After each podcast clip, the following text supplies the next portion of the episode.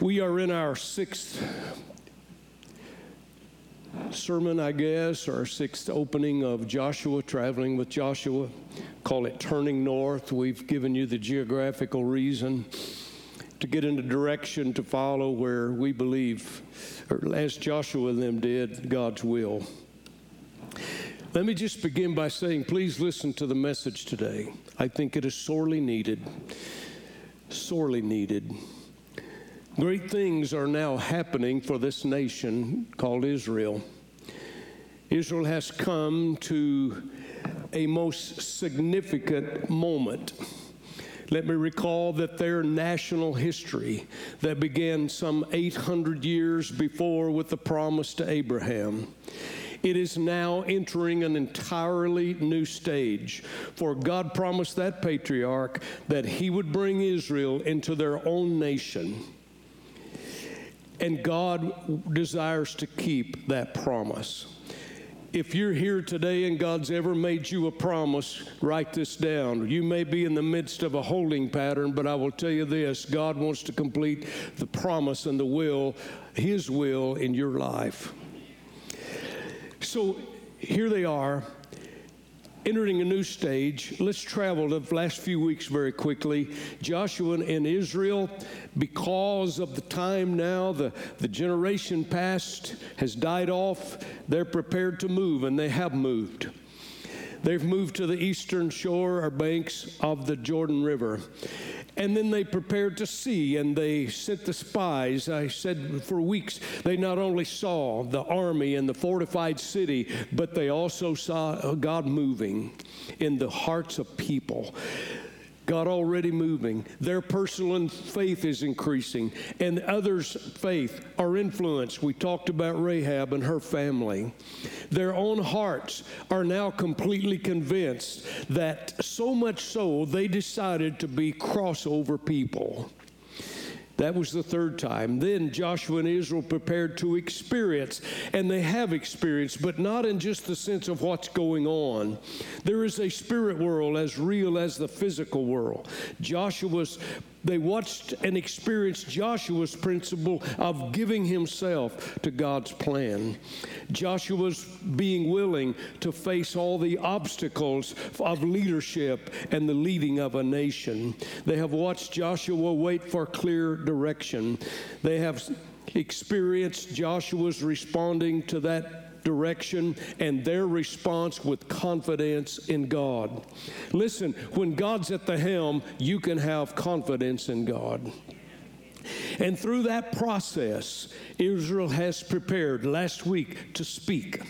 It was important to speak, leaving something behind that says something about how we have had a relationship with God. And that, those stones that we talked about last week, they speak.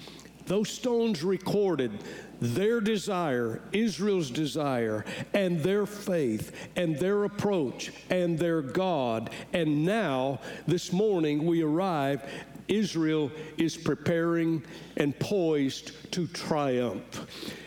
Jericho and its defeat is right in front of them. Now they're encamped at a place called Gilgal, preparing to attack this known city, Jericho. The fifth chapter of Joshua has only 15 verses, yet there is tremendous amount of homiletical material in this chapter.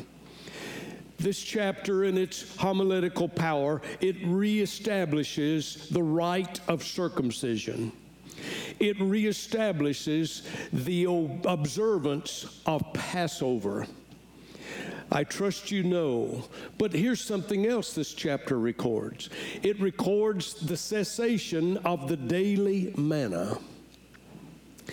This is the last day that manna will come from heaven. We'll talk about it in a minute. This chapter also records Joshua's encounter with the commander of the Lord's army. How many of you would like to have a physical, absolute visitation from Christ Himself? It might scare us to death.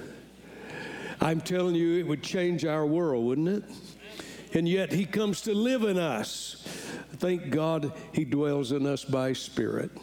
So at Gilgal, Israel is actually, really, after all the prophecies for 800 years, they are actually now in the land of Canaan, ready to attack Jericho. Let's join them. What are we experiencing? We have seen God do miraculous things, part the Jordan. We have, we have seen God give manna every day. We have watched the provision of God. Now we're poised and we are camped on the edge of Jericho and we know all about its army. There were still giants there. We knew this city was a major city that no other army could destroy them. I'm, I'm, i wonder if we are camped out now, knowing that Jericho and its battle is in front of us, and we are perhaps anxious, wondering if we will succeed in conquest. I want to share something with you. No matter what God speaks to your heart and your mind, Satan will always try to negate it. How many of you know what it is to battle mentally? It's one of the greatest battles a Christian will ever know. So here we are, Gilgal, and here is the significant moment. So follow me. Ironically, they're ready to attack.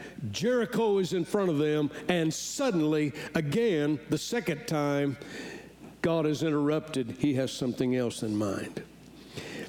If you're an impatient person, God has ways to teach us that He has His own timing. How many of you have been through that? It's just that way it is. I, we we are so in Western Hemisphere. We're so prone to want something and get it quickly.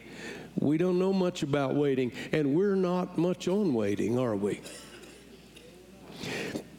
So I, would like to say something about that. In America, I wonder how many people have actually saved the money and then bought the automobile, compared to those who went ahead and bought it and then paid for it later.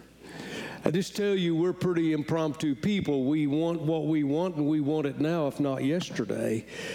It's time to renew. This significant moment, God says it's time to renew. I want that word to sink into our hearts and our spirits. I want us to talk about today our nation. I want us to think as a nation, the one we live in that we love. I want us to think about our church. I want us to think about our families. I want us to think about us as individuals. It is time to renew. I hate to say get back to anything, but I think it's time to renew a consecration to the Lord. First of all, point A, if you will, I want you to notice that Israel, their, their renewed embrace of God's program. Look with me at Joshua 5. I'm going to read it, verse 2. At that time, the Lord said to Joshua, Make flint knives for yourself and circumcise the sons of Israel again the second time. So Joshua made flint knives for himself and circumcised the sons of Israel at the hill of the foreskins. And this is the reason why Joshua circumcised them. All the people who came out of Egypt who were males, all the men of war, had died in the wilderness on the way after they had come up out of Egypt. For all the people who came out had been circumcised, but all the people who were born in the wilderness on the way as they came out of Egypt had not been circumcised. For the children of Israel walked 40 years in the wilderness till all the people who were the men of war who came out of Egypt were consumed. Watch this. I want you to notice this. These were God's people, but they were consumed because of decisions that they made. I want to stop and say, ladies and gentlemen, decisions have ramifications.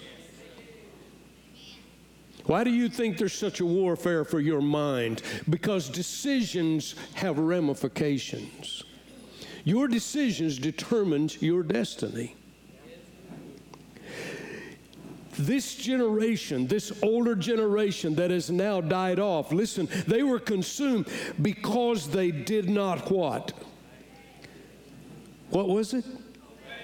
They did not obey the voice of the Lord to whom the Lord swore that he would not show them the land which the Lord had sworn to their fathers that he would give us, a land flowing with milk and honey. So Joshua circumcised their sons, whom he raised up in their place. For they were uncircumcised because they had not been circumcised on the way.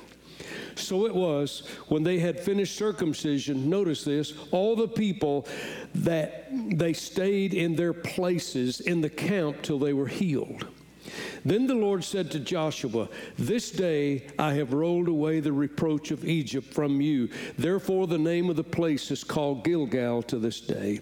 So the children of Israel camped in Gilgal and kept the Passover on the 14th day of the month at twilight on the plains of Jericho. My first point is this under renewed embrace of God's provision, let's notice that God's plan had been put on hold. I want you to know that there's only one creature than creation that I know that can that can change and can limit God. It is true, you read in the Old Testament another place where one tribe actually limited God. What I mean in that limit is that God Himself can do all things, but He never, ever forces the human will. It's always our choice. And we can either choose God's will and obey it, or we can pay the consequences. I would just ask you, how many generations does it take, and how many times do we have to hear it preached, and how many ways do we have to know it from Genesis to Revelation? How many ways, and seeing all that happens, why do we never get it in our heart and our mind that God expects obedience?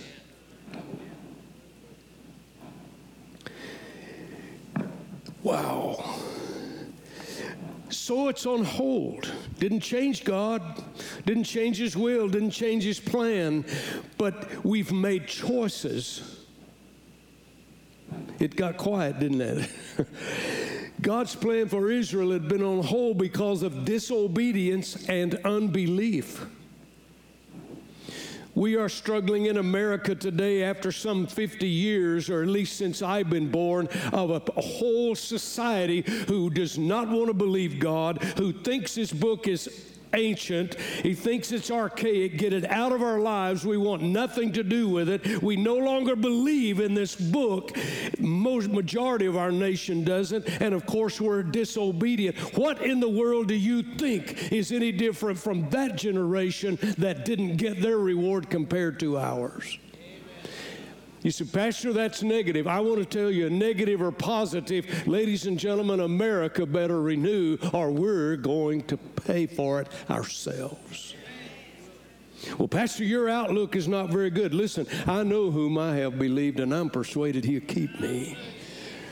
I'm talking about our nation, and I'm talking about this generation because of the previous generation's failure to trust God and follow Him at Kadesh Barnea, they forfeited their entry into Canaan, the promised land. I want to make sure we understand that was not God's decision, it was their decision. And any nation that's ever been destroyed is because they're destroyed on their own decision. We're going to see Israel next week defeat the Canaanites in Jericho, but it is not because God is some kind of an angry tyrant. It is because sin always produces death. These people had become so pagan, and they literally were Satan worshipers and every kind of religion you can imagine. God had given them opportunity. They had heard about this people of God all these generations. I don't have to defend God, but I get weary of everybody saying, we want to do what we want to do, we want to live like we want to live, and then we want God to absolutely grace us with no ramifications whatsoever. I want to tell you, your decisions have results. And let me just say, I know I lose all my friends, but it's not somebody else's problem or fault, it's yours. One of the things I think we need to renew in America is the sense of the fact that we do, like it or not, individually have responsibilities. And you're responsible for your own life.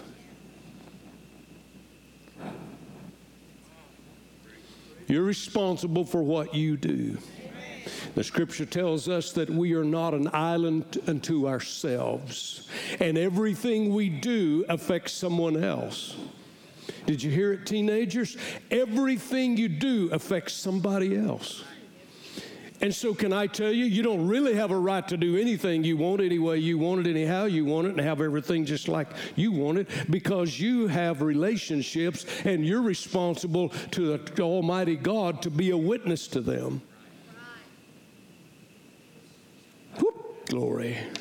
Hallelujah on hold. This whole promise, everything is on hold because they failed to trust God. They failed to obey God and forfeited their right into Canaan. Secondly, here's the restart circumcision in verse 5, Passover in verse 10. These had faded from national observation. So now this new generation must restart what Israel had lost. When Moses died, God's plan had been resumed. Because, ladies and gentlemen, I say it again God intends to finish what He starts. God finished so that He could keep His promise to the patriarchs. With this restart, God focuses once again on the practices that have meaning to a people that are intent on following Him. And now Israel has shown in the last few chapters, they have shown their willingness. Let's rehearse it again. They were willing to move, and they did. They were willing to see, and they saw. They were willing to be crossover faith people. They were willing to experience not only the natural, but the supernatural. They were willing to pause and let their lives speak, as we talked about last Sunday.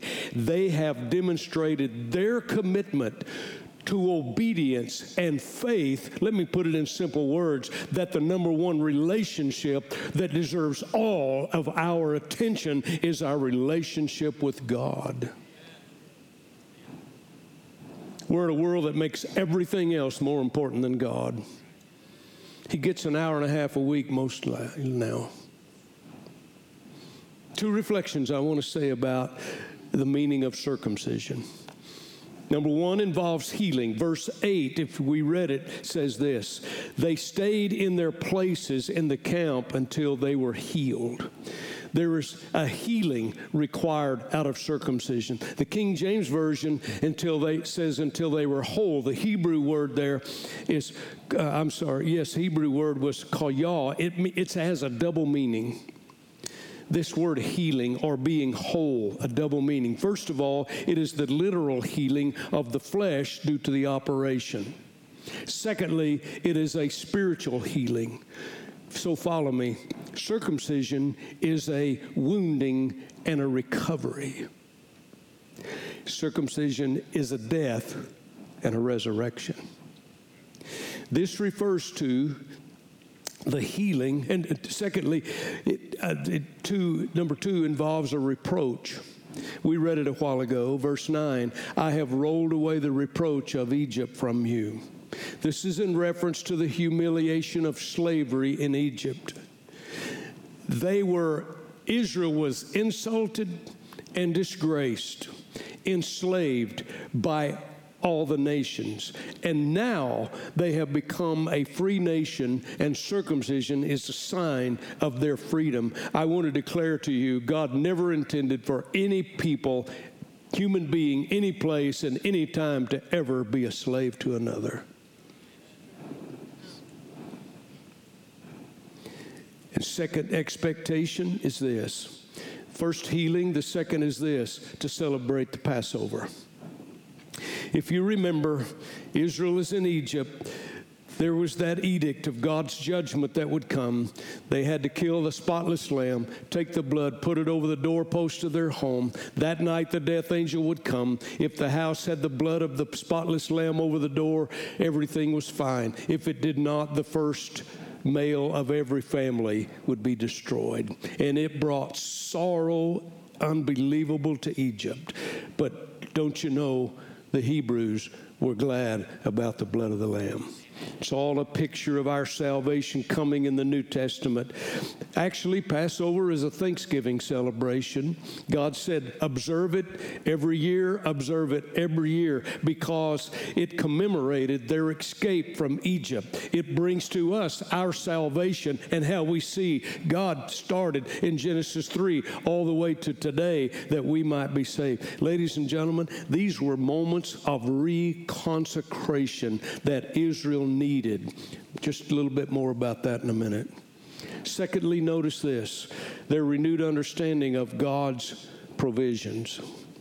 Joshua 11 and 5, 11 and 12. And they ate of the produce of the land on that day after the Passover, unleavened bread and parched grain on the very same day. Verse 12 Now the manna ceased on the day after they had eaten the produce of the land, and the children of Israel no longer had manna, but they ate the food of the land of Canaan that year. I want you to just notice this for a reason. Something dramatic happened as soon as Israel celebrated the Passover. The next morning, the manna stopped after they had eaten of the fruit and the grain of Canaan, the manna stopped. The reason I want to pay attention to that is this. For this generation that has now we've been traveling with the last few weeks, this generation, for that, manna had been all they had ever known. Think about that. Remember, we talked remember a week or two ago about their clothes never worn out. I love the picture of the guy in a pair of booties. I just like the humor.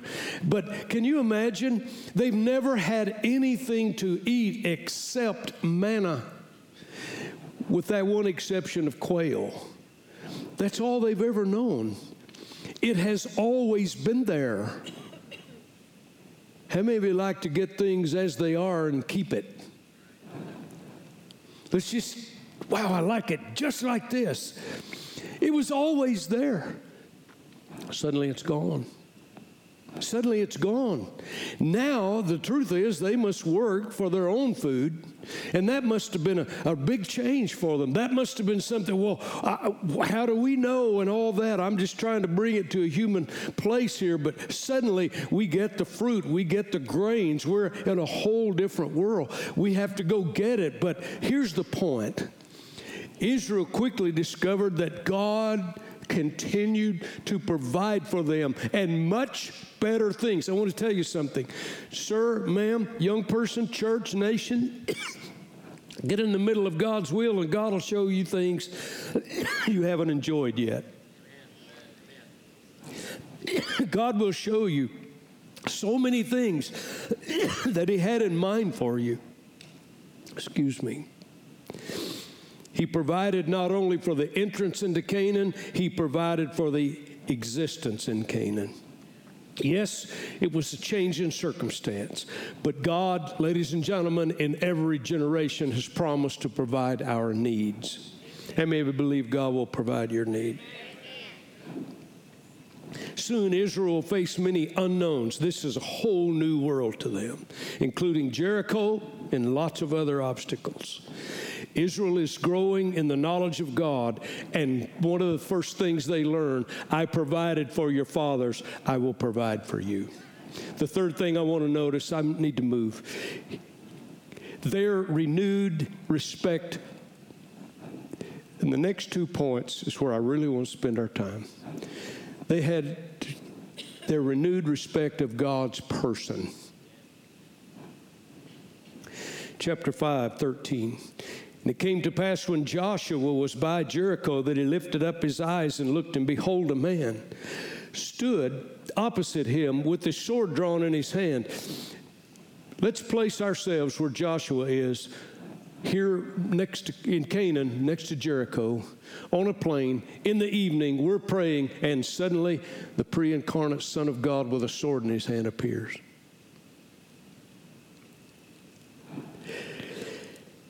The man stood opposite him with a sword drawn in his hand.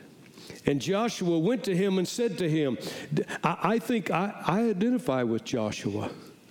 Here's a, I think, a, a man that has a sword. He goes, Are you for us or for our adversaries? I want you to watch the response. So he said, No, but as commander of the army of the Lord. I have now come. Church, watch this. Generation 2022, watch this. And he fell on his face to the earth, and what? He fell on his face, and what? And said to him, Why does my Lord, what does my Lord say to his servant? I want you to hear me. I'm going to cover it again a little later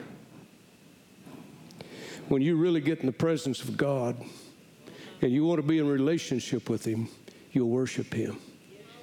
And the very next thing you want to do is obey Him.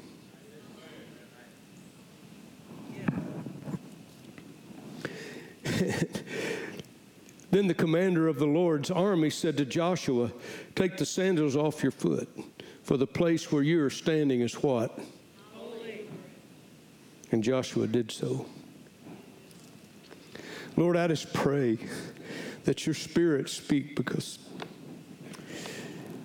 this new generation must learn that God is holy.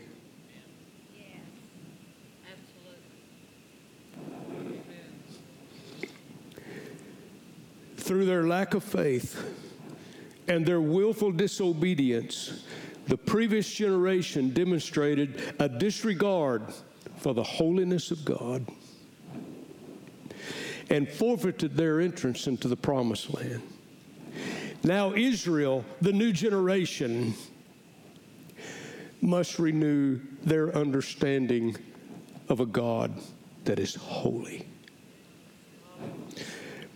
I have never seen such unholy things in my lifetime as I see on television and the news media today. I'm going to say this. It's my opinion. You can like it or not. I don't care. I understand. I want to tell you something. Our halftime show at the at the football, what do you call it? The Super Bowl was an apple, nothing less than Satan worship. It's an absolutely disgrace to anything called grace. Pastor, what are you talking about? You know if you watched it.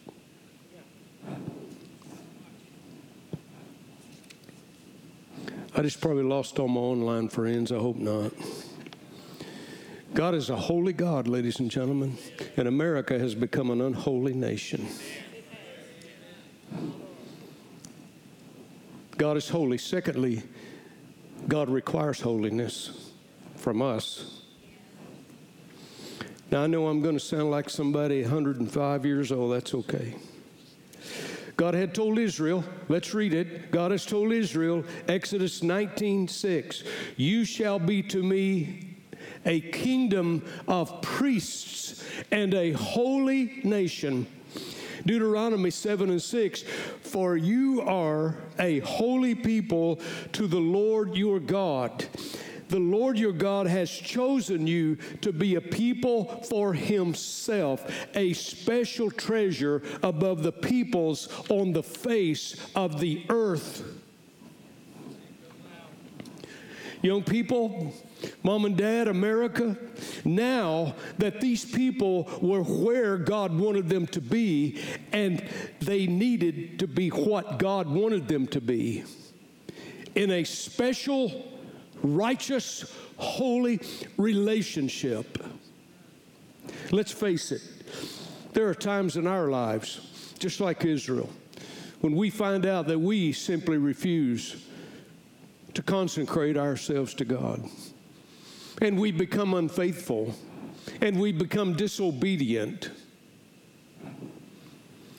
Or we just decide that we are not going to give God any part of our life except some kind of a religious observation.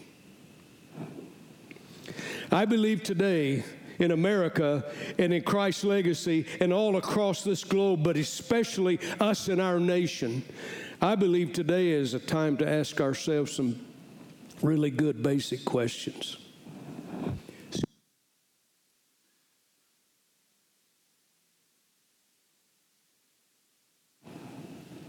Here's some questions I think we should ask ourselves Have we neglected and diminished the things of God? Have we been wandering in the wilderness, doing our own thing, independent of God. Although three millennials separate us from Israel camped at Gilgal, I ask the question spiritually, perhaps there's little difference in them then and us today. We can become preoccupied in our careers.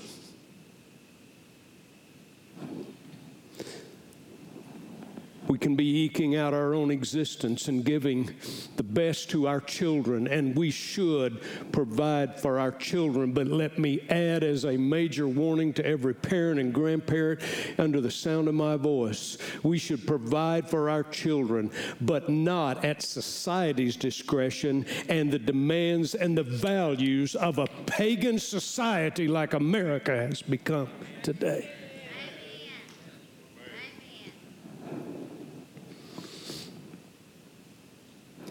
When I was a child, you wouldn't even start to see my parents allow me to have some kind of a poster of somebody who was in Hollywood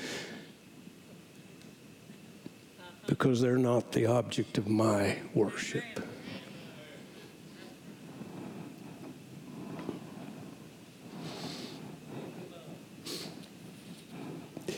I told you, 105, 25. I want to tell you something. This book is never outdated. It is as real today as it's ever been. And I am burdened beyond my ability to speak to you about this country and our churches and our families and our children.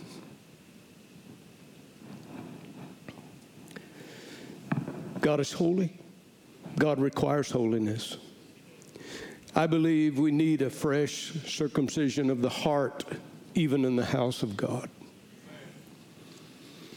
I believe our nation needs a Passover revival so that we begin and become again somebody and what God has called us to be. Don't kid yourself. America's been blessed by beyond any other nation in the world, and God's done that because we have built it on Him. Everything about our laws are built on Judeo Christian values. So I have some more questions. Are we teaching our children a true worship to a truly holy God?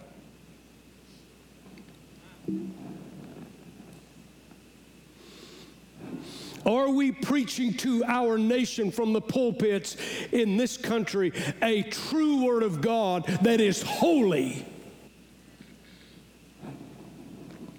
Are we teaching our children that we must be holy, for our God is holy?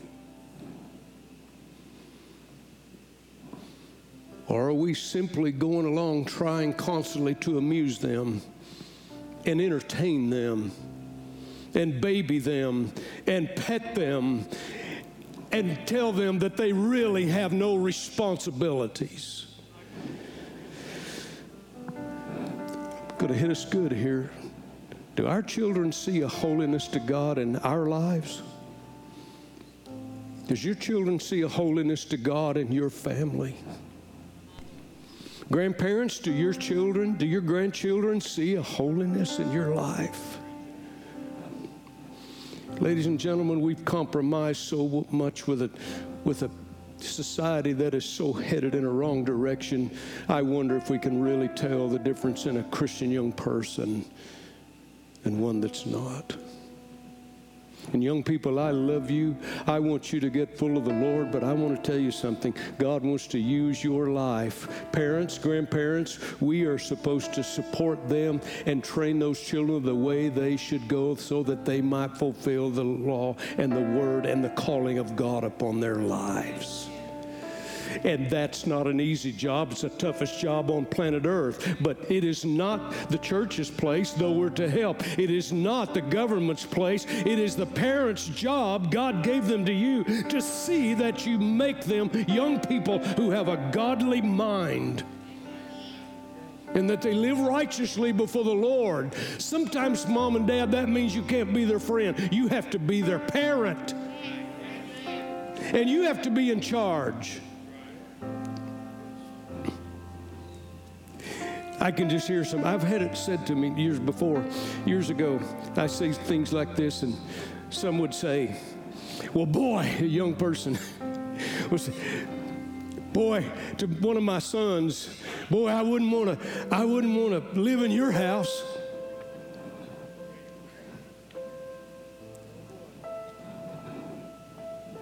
I tell you what you do.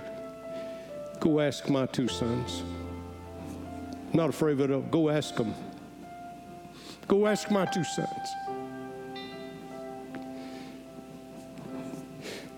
Better do it kindly.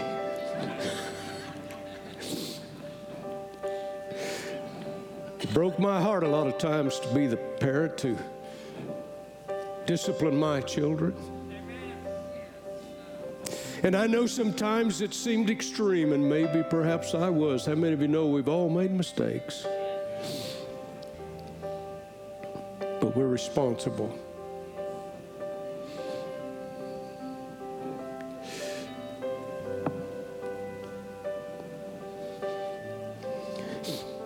I'm going to ask this question Do our children see a humility in us that admits sometimes we're wrong and brings us to the fact that we confess our sins not only to God but to each other? Church, ladies and gentlemen, our lives, our marriages, our churches, our nation needs revival. One final thing in the latter portion of Joshua 5, and I'll be through. When the pre incarnate Son of God appeared to Joshua, I made the point a while ago, he fell on his face, took off his shoes, and worshiped. And because God is holy, where He is, is holy. That's why sometimes I seem like an old fogey, but there are just some things I don't want to see in the sanctuary. I don't want to see some off colored t shirts or clothes that I don't wear skulls and snakes. Pastor, you're getting in trouble. I know it. Those things to me speak of death. And my God is all about life.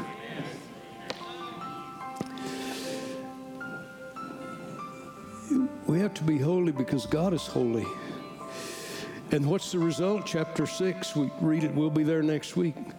Joshua immediately obeyed God's instruction. Seven priests, seven trumpets, the ark, the people.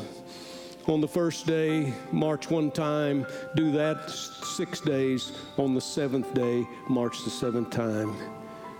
I want to tell you something. The result of true worship. The result of true worship is obedience.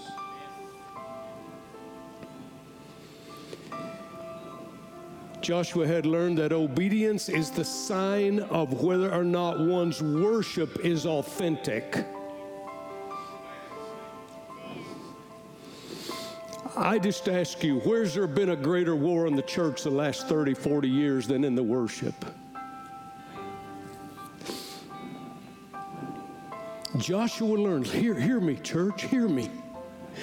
Joshua learned, and please, parents, young people online in this sanctuary, please understand this sentence. The rhythm of Joshua's life that when he came in contact with God was to fall down and to worship him and listen and then go obey him.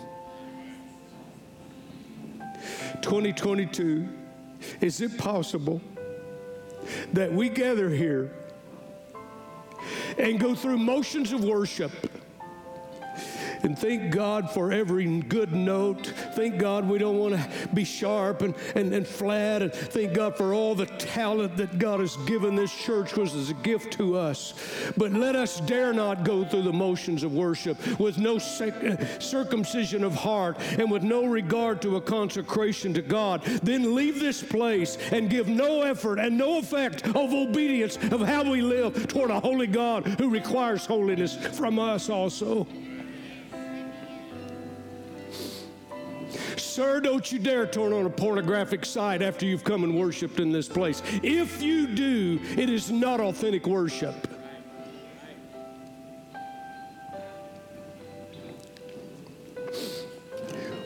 How many know there wasn't any sugar on that? Ladies and gentlemen, I, I, I want you to understand something. As much as I love you, God's not going to have me before you at your judgment seat and say, Brooks, what do you think about him? Because I'm going to vote for you every time, but I won't give an account for what you've done yourselves. We just take God's church. We'll attend it when we want to. We'll decide whether we will or not pay our tithes. We'll decide whether or not we're going to support. We'll decide whether we complain or whether we agree and we'll become God to ourselves. Ladies and gentlemen, God is calling, I believe, in this last day, a circumcision of heart and a Passover to realize that God will protect us in this last day, but we're supposed to be about obeying Him. And the church now drinks a little, we curse a little, we swap wives, and we go through all, we, we have become so pagan. And then we think because we have a good spiritual feeling that we're still in okay with God, and we've done it despite to the grace of God. Pastor, what's the answer? I'll tell you plainly. True worship, true worship is to step into His presence and allow Him to bring our will in conformity to His will.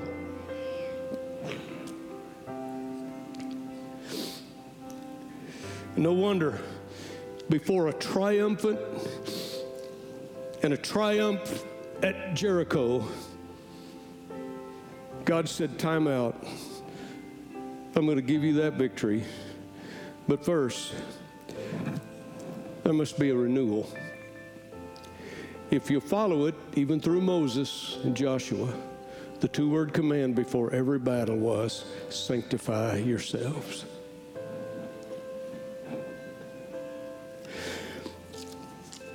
I can't imagine what my colleagues in some pulpits might think about being this forward today.